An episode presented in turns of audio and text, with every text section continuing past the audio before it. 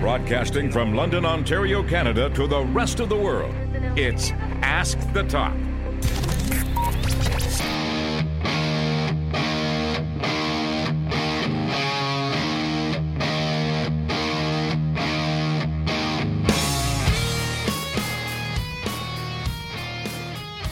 Thank you very much for tuning into the latest episode of Ask the Top. As always, I greatly appreciate your support.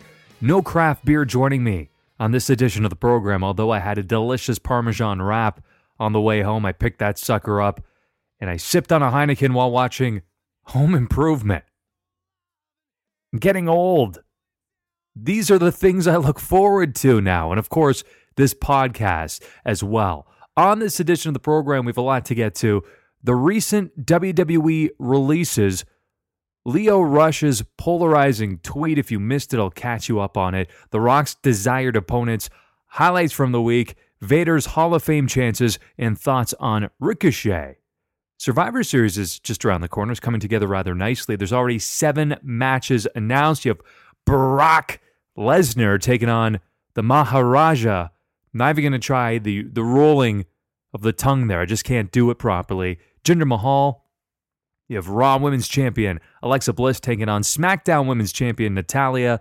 The Raw Tag Team Champions Dean Ambrose and Seth Rollins taking on the SmackDown Tag Team Champions, the Usos. The IC Champion The Miz taking on the United States Champion Baron Corbin. Team Raw yet to be completed. It's Kurt Angle and Braun Strowman with three others to be announced versus Team SmackDown. That's Shane McMahon, Randy Orton, Bobby Roode, Shinsuke Nakamura, and either AJ Styles or Rusev. Either way, we're going to have some stacked teams there. Team Raw in the women's division, Alicia Fox and Nia Jax, three others to be announced, versus Team SmackDown.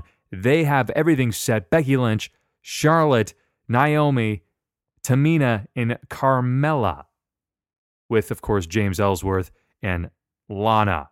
Enzo Amore taking on Kalisto as well. So Survivor Series coming together rather nicely. I don't believe it's the strongest card, but I hope it does deliver.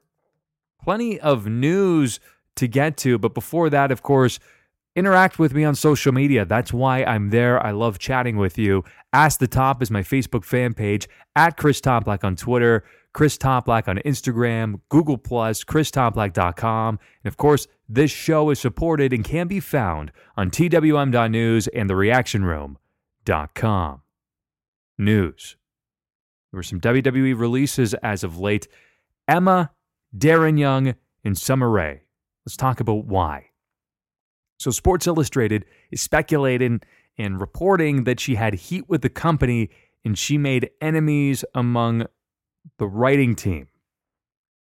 That's a big no no because they can write you in or they can promptly write you out. Furthermore, she made matters worse with her tweets that vocalized her displeasures. You just don't do that.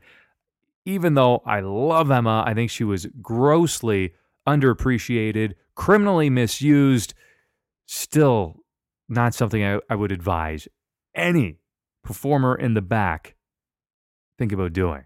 Some believe this was actually a message sent to the WWE locker room. Remember, Neville walked out. Nia Jax, even though she had a personal leave of absence, they're saying she potentially walked out. So perhaps they're sending this message saying, this could be you. As for Darren Young and Summer Rae, both were budget cuts.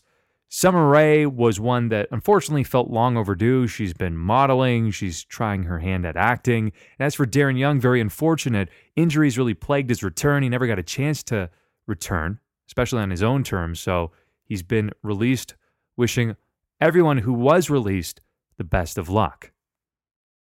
Lio Rush recently signed to NXT. He's training at the Performance Center. A lot of hype behind him. He's in his early 20s highly talented, but still very immature. Case in point, a tweet that he wrote immediately after Emma's release. Even though he was joking, it was in poor taste. I'll read it to you in, in case you missed it. I guess these are the things that happen when you're not ready for Asuka. And he tagged Asuka in this and put a clown face emoji.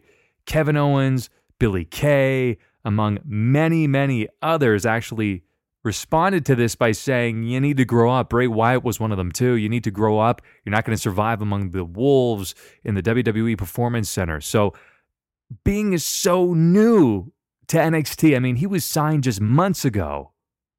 This is how you could be reprimanded, suspended, or even worse, kicked out of the locker room. So now he has this upward climb because by the time he makes it to the main roster, you know they're going to give him a hard time for that. Because when somebody loses their job, regardless of why it happened, it's not wise to poke fun at it. And even though, yes, it ties into nobody's ready for Asuka, Emma was, again, a very talented performer. She was, to me, a pioneer of this recent women's revolution. So she deserves credit where credit is due, a bit of an unsung hero, if you will, even though she claimed that she was on Twitter. In reality, yes, it was actually true. So, in poor taste, more than anything, he needs to understand the politics and the bigger picture of the WWE. I understand what he's trying to do there and make a joke, but man, he needs a manager or a mentor to help guide him and say, stay away from those comments. It's not going to help you in the long run. According to PWI Insider, Roman Reigns has still not been cleared to return to the ring, so we're not going to see him anytime soon. The WWE released the following statement in regards to Raw's 25th anniversary. My, how time flies. I remember in 1993 being seven years old, dating myself, and yet making myself still feel relatively young at the same time. I remember that debut episode. I stayed up for him. My parents had no problem with me watching wrestling, so I've been watching it my entire life. Some great memories from that. Uh, Damien Demento and The Undertaker. I remember that one quite clearly. As first reported by the New York Post, the 25th anniversary of Monday Night Raw will be taking place at Barclays Center in Manhattan Center in New York City on Monday, January 22nd, 2018, and air live on the USA Network at 8. Tickets are available for each event starting this Friday, November the 3rd, through all Ticketmaster outlets, www.ticketmaster.com, or by calling 1 800 745 3000. Now, some superstars from both Monday Night Raw and SmackDown Live are actually going to be at the Barclays Center and also the event at the Manhattan Center. That's the site of the very first episode of Raw. So it seems as though there's going to be special appearances by none other than Shawn Michaels, Kevin Nash, aka Diesel, and The Undertaker, which I think is a wrong move. Either have him show up as Mark Calaway, or it just doesn't make any sense. I mean, I thought that he retired the Undertaker character and gimmick, but C'est la vie. I understand why he's there. He's going to generate a lot of excitement. So VIP packages, including meet and greet options, are actually available there too to meet some of those WWE legends. So if you're in the area, if you want to go to the area for this momentous occasion in January, you have your options to go online or call and order tickets. eOnline.com recently asked former Divas champion Kelly Kelly about possibly returning to the WWE. Like I tell everybody, there's no feeling like walking through that curtain and having the fans chant your name. That's a feeling unlike anything else. I always say, never say never. I'm only 30, my body's still intact. I may have a few more matches in me. You never know. My question to you Would you want to see Kelly Kelly return to the WWE landscape? It has dramatically changed since she was last year. The quality of performance in the women's division is perhaps at an all time high, so I really don't think she would excel in that role. But what do you think? Let me know all over social media. Hopefully, you caught this. Kevin Love, NBA superstar, dressed up as Sting, but it was Wolfpack Sting from the black and uh, red NWO, I should say. And that was his costume. He looked great. Now, Kevin Love is also damn near seven feet tall, so Stinger obviously grew a little bit, but he even got some love from the original Stinger, Steve Borden himself, via his Twitter account. So if you missed that Halloween costume, go check it out. During an appearance at Comic Con, The Rock named the three current WWE superstars he wants to wrestle. One would be Triple H, the game, he said. The crowd cheered, even though we've seen that dozens and dozens, if not hundreds of times. Just doesn't make sense to me. The other would be the Beast Brock Lesnar. They squared off at SummerSlam in 2002, and that was really a Brock's crowning moment. Then he took a pause and he said, Well, um, the big dog as well too. He said he he wants to kick the ass of Roman Reigns. So I sign me up for that one. I'm fine with it. But I was actually rather disappointed with the list A member of the audience did yell AJ Styles, and The Rock did note, I love AJ though. He's a real good dude. I'm sick of Twitter feuds. They seem fabricated and not really genuine and lazy. Hulk Hogan is feuding with Brutus the Barber Beefcake on Twitter. Uh, some of these actually are quite funny. I'll give Brutus the Barber Beefcake the win in this for his final tweet, and it's a photo. So basically, he was saying, "Hey, you know, I, am uh, it's about time to give myself a stone cold haircut, brother." Is what he was saying. Somebody said Brutus the Barber Beefcake can take care of you, and more or less, Brutus shot back by saying, uh, I'd love to give Hulkster a shave, but he won't come near me. He's too busy with my ex wife. So they go back and forth. Brutus says, Working on my book, which is fastly becoming a tell all. Hold on to your bandana, brother. It's about to get real. Hulk said, Got the bandana glued on tight. Got a good lawyer, brother, or get a good lawyer, brother. One of the last ones here that I love that I think was hilarious was uh, a picture of Hulk Hogan carrying a WWF bag and Brutus tweeted, Here's a rare pic of Terry carrying his own bag, which I loved. So if you want to check out that Twitter feud, go for it. Uh, recently, Chris Jericho and Kenny Omega were going at it on Twitter. But again, how genuine is it? I don't know. And it's relatively lazy as well, too. I'd rather see two individuals go toe to toe on the microphone or in the ring, settle the score that way, or perhaps just avoid this altogether. Highlights from the week Asuka's dominance, finally. She had two actually surprisingly close matches with Emma, which, by the way, they knew they weren't getting rid of Emma because they would have just had Asuka crush her twice in a row if that were the case. Nonetheless, this is how the WWE needs to consistently showcase the Empress of Tomorrow. She needs to be dominant, and then she needs to make her way to the championship. She needs to be undefeated. The return of Samoa Joe, he received quite the reaction from the Raw audience. I thought that he was actually going to turn a page and almost embrace being a good guy, but being the true to life heel he is, he turned right on them. Said, I don't care what you think. I didn't miss you. Braun Strowman's destruction of the Miz Miztourage, emerging from the trash. Uh, strange er, er things on SmackDown was highly amusing, especially given the fact it was Halloween. And how about that best two out of three falls match to earn a spot on Team SmackDown at Survivor Series between Dolph Ziggler and Bobby Roode? I dug that match as well, too. Let's get to your questions here. There's about five or six to get to. I want to take my time on these. And as always, if you have a question at any point in time, tweet me, write me on my Facebook fan page, Ask the Top, send me an email. Uh, you can message me essentially anywhere. I'm all over social media, and I love receiving these questions. Also, from time to time, I'll jump onto Periscope and there's a lot of live questions on there. They go back and forth because obviously I'm not just going to hang on to them and answer them on the program. I answer them on the spot. This one is from a big supporter of the show, Sir William White, via Twitter. Thank you for your ongoing support. Do you think Vader has what it takes to be nominated to the WWE Hall of Fame next year? Based on his tenure in WCW in Japan, without a shadow of a doubt, yes. If it were based on his body of work in the WWF, he wouldn't really stand a chance. I mean, he was a top contender at one point against Shawn Michaels. Aside from that, his run in the WWF was not really that memorable. It lasted a couple of years. I believe at one point he had Jim Cornette in his corner as his manager.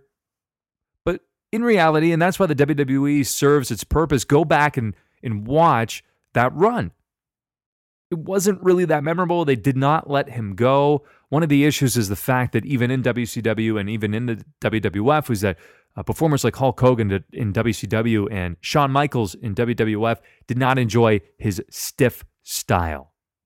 You work with Vader, you're probably going to get hit legitimately, but you're just going to have to roll with the punches. Derek Ingram via Google Plus. Do you think Roman Reigns will beat Brock Lesnar at WrestleMania? Very simple. Yes. He was so close at WrestleMania 31 before Seth Rollins shocked us all by landing that curb stomp onto Roman Reigns and winning the WWE Championship. But it's going to happen eventually. It's inevitable. I think that's what this build is for is that Brock Lesnar will remain strong until WrestleMania and Roman Reigns will dethrone him. And hopefully at that point, Brock Lesnar can ride off into the sunset or at least make some sporadic appearances, but he does not need to hold a major championship again because he's not even defending it on a frequent basis, let alone appearing on a frequent basis. So I'm fine with Roman Reigns defeating Brock Lesnar, even though I'm a big fan of him and the advocate, Paul Heyman.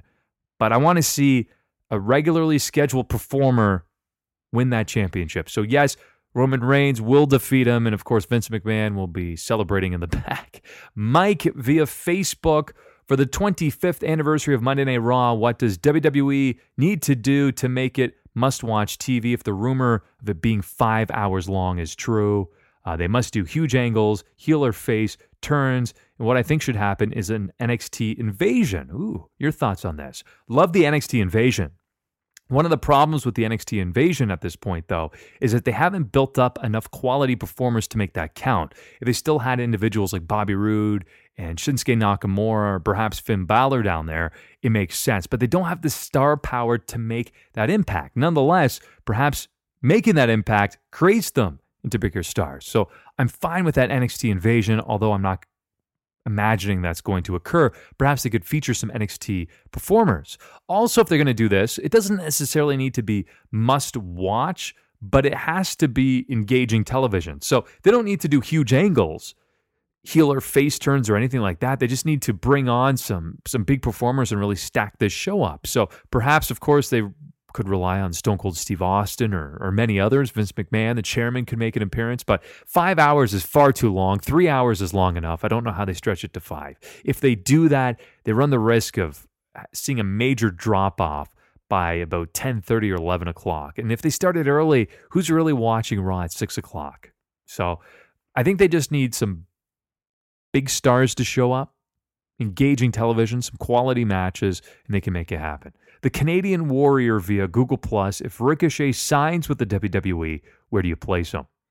So, are you covered in face paint running to the ring with a bottle of maple syrup while wearing a hockey jersey? Is that what makes you the Canadian Warrior? Okay, j- jokes aside, I'm Canadian too. It's okay. I can joke about being Canadian. If you're unfamiliar with Ricochet, then let me provide you with a brief background. He's one of the most popular independent wrestlers in the world today. He has competed for New Japan Pro Wrestling, Dragon Gate, PWG, and Evolve. Under the name Prince Puma, he also competed in Lucha Underground, which you can actually catch a lot of those old episodes on Netflix. He is, without question, one of the greatest high flyers in the world, and he is exceptionally athletic. Pound for pound, he's among the best. No doubt about it. With his ability to steal the show and generate excitement, I would love to see him move immediately to the main roster.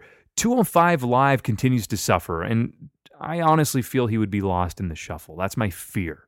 I wouldn't be opposed to seeing him in NXT, but only if he's treated like a main eventer and a future world champion. He deserves that much. Rodney via Facebook.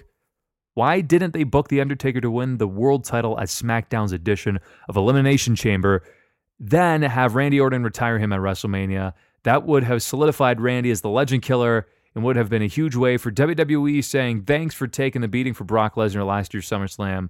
Uh, just my thoughts. If Randy Orton defeated The Undertaker at WrestleMania, it should have happened at WrestleMania 21. Do you recall that match? It was, it was very close. Randy was on the verge at that point of becoming a big star, and he was in the middle of his legend killer gimmick. You need to remember the legend killer gimmick hasn't existed for years, if not the past decade. He's really been the Viper Randy Orton, right? So at this point, it doesn't really serve a purpose. Back at WrestleMania 21, it could have been an excellent, uh, you know, torch passing or to solidify that legend killer gimmick. I've said it before and I'll say it again though. I would prefer The Undertaker remain retired. He t- took the loss, but he went out in a blaze of glory with an emotional goodbye. It was like John Wayne riding off into the sunset. No return could ever top that unless it was against Sting at WrestleMania, but that ship has sailed on that dream match. We're not going to see it. JJ via Twitter will AJ Lee come back to the WWE? She released the New York Times best-selling memoir and she's married to CM Punk. So her life seems to be well adjusted and she's fairly occupied outside of professional wrestling. That being said, much like Kelly Kelly mentioned earlier, and I would much prefer uh, AJ Lee to return, she's only 30 years old she still has a sizable fan base. You can bet your bottom dollar that if she said, I want to return, then Vince would kick open that door and say, Please, I need more people that can sell merchandise. Never say never, but to me, it still seems relatively doubtful.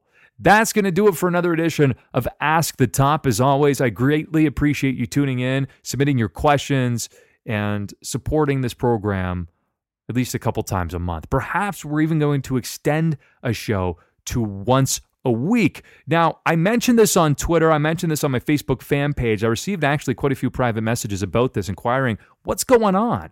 I have this idea of creating uh, a radio network online that is completely dedicated to pro wrestling with unique programming, not just with me, but featuring other individuals. Would you like to hear that? Would you be interested in that? Let me know all over social media because it's something that I think could soon become a reality and perhaps even Ask the Top gets a little bit of a facelift lift I should say. But don't worry, it's not like I'm going to be going away forever. It's not like I'm even going away temporarily. I'm going to stick around to keep producing podcasts revolving around the WWE, but I think we're going to evolve this just a little bit further. So if you would be so kind, like this, share this all over social media, keep supporting this program, and happy trails to you until we meet again.